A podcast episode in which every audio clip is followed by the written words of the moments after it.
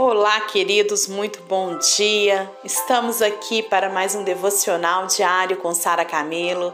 Hoje, dia 23 de abril de 2021, a graça e a paz de Cristo.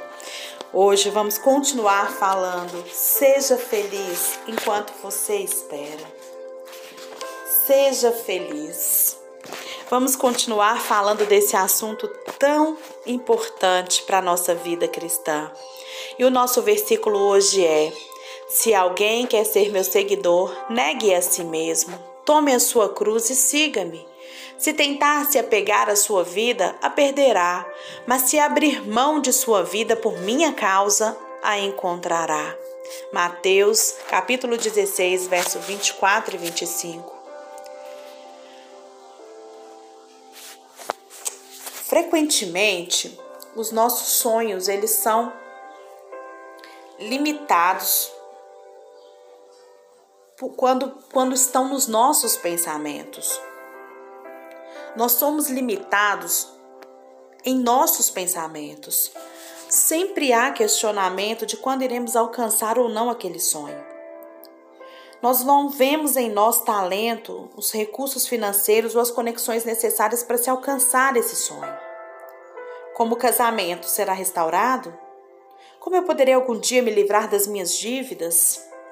O problema é que nós olhamos essas coisas com os olhos naturais e numa perspectiva totalmente limitada.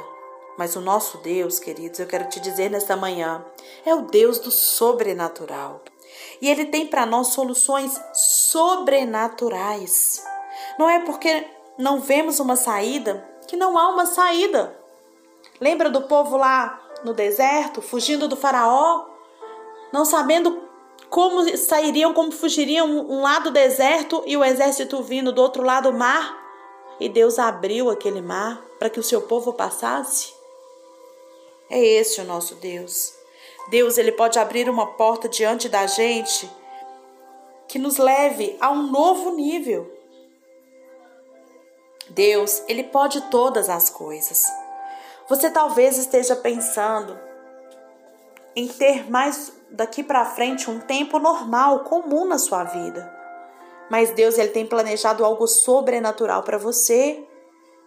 Você pensa em ter o suficiente, mas Deus tem planejado para você uma prosperidade e abundância.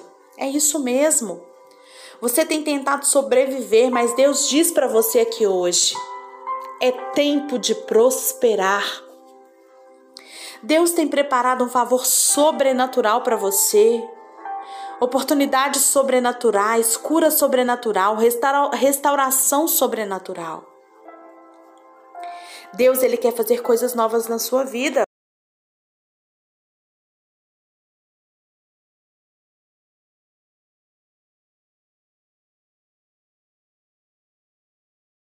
E uma santa empolgação em seu espírito.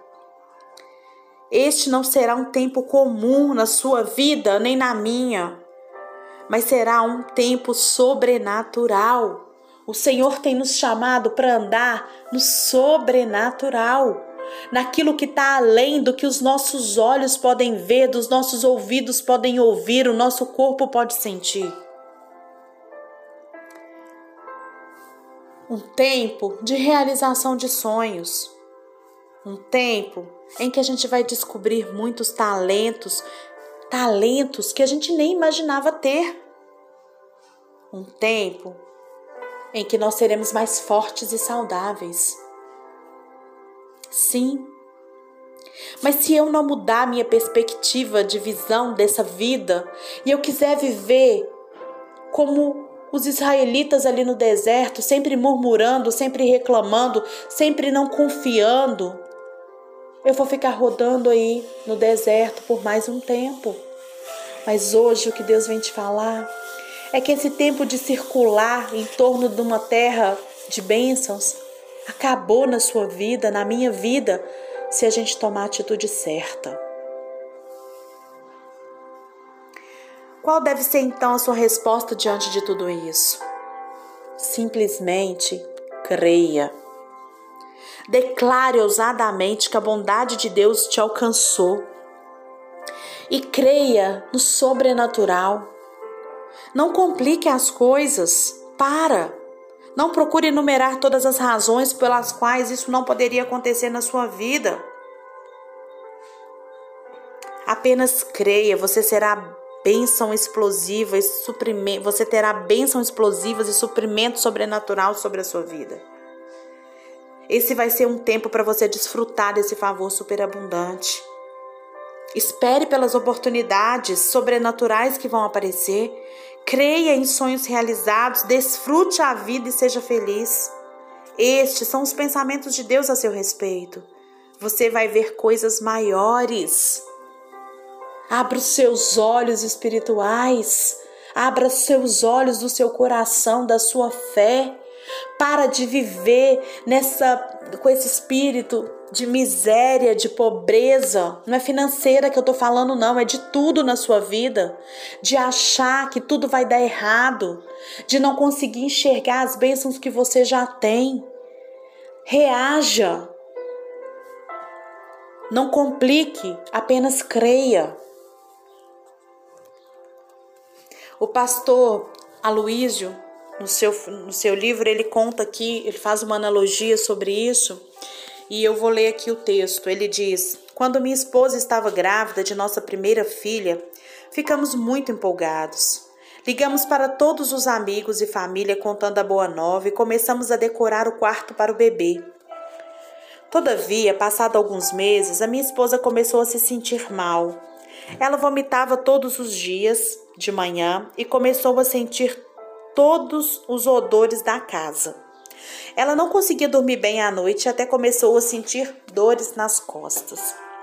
Diante disso tudo, resolvemos ir ao médico e, depois de lhe contar todos esses sintomas, perguntamos se havia algo de errado. Dissemos que ela tinha engordado. Seus pés estavam muito inchados e ela gostaria de algum remédio. Sua resposta não foi muito encorajadora. Ele disse, o médico: Não há nada de errado, tudo isso é parte do processo. Se você quer ter um filho, você precisa passar por todo esse desconforto. Isso nos ensina um princípio fundamental. Todos nós temos sonhos que Deus colocou em nosso coração. E o tempo de gestação desse sonho é como a gestação de um bebê. Pode ter um tempo de desconforto e até angústia, mas tudo faz parte do processo.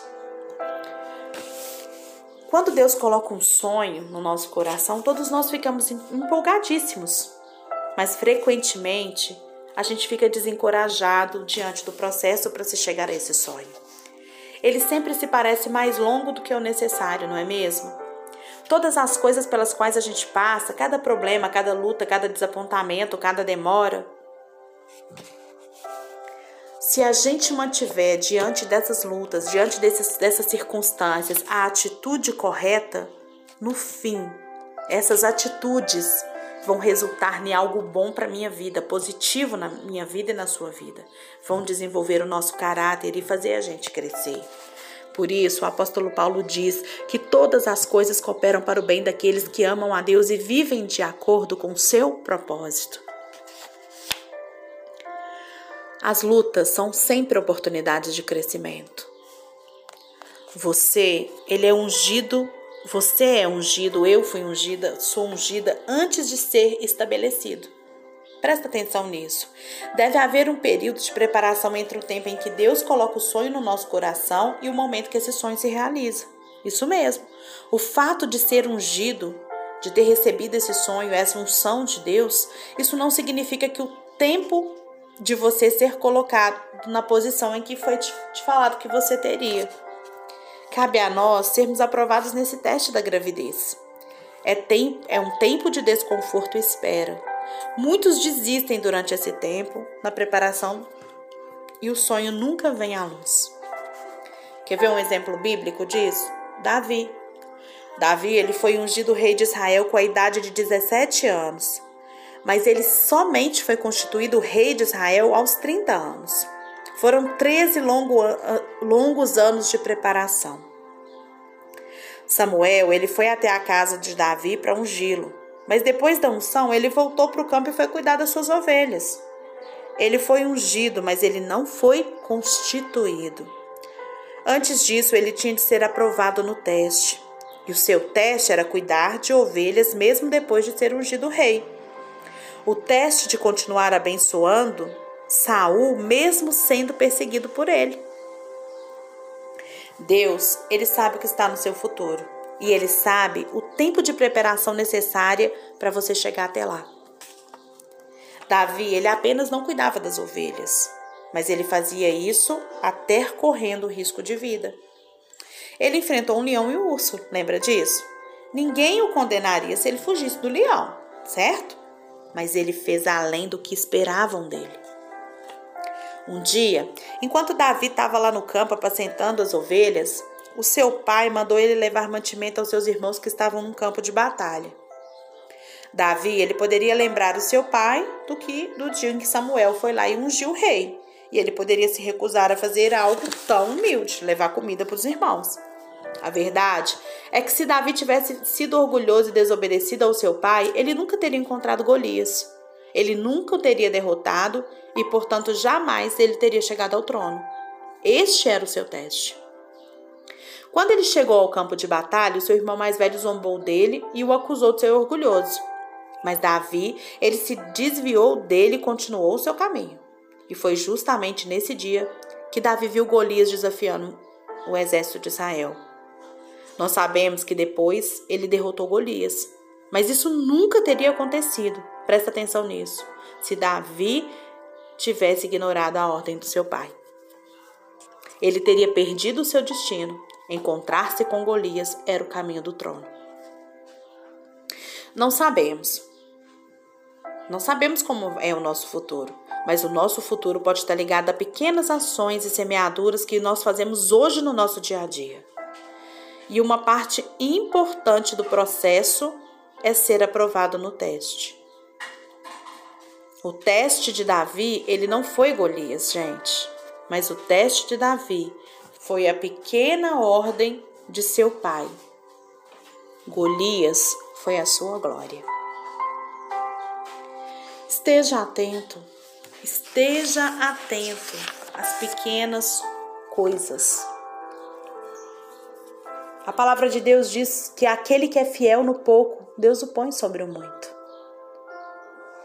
Esteja atento nas oportunidades, às oportunidades que chegam. Tome a decisão certa. Obedeça ao Pai.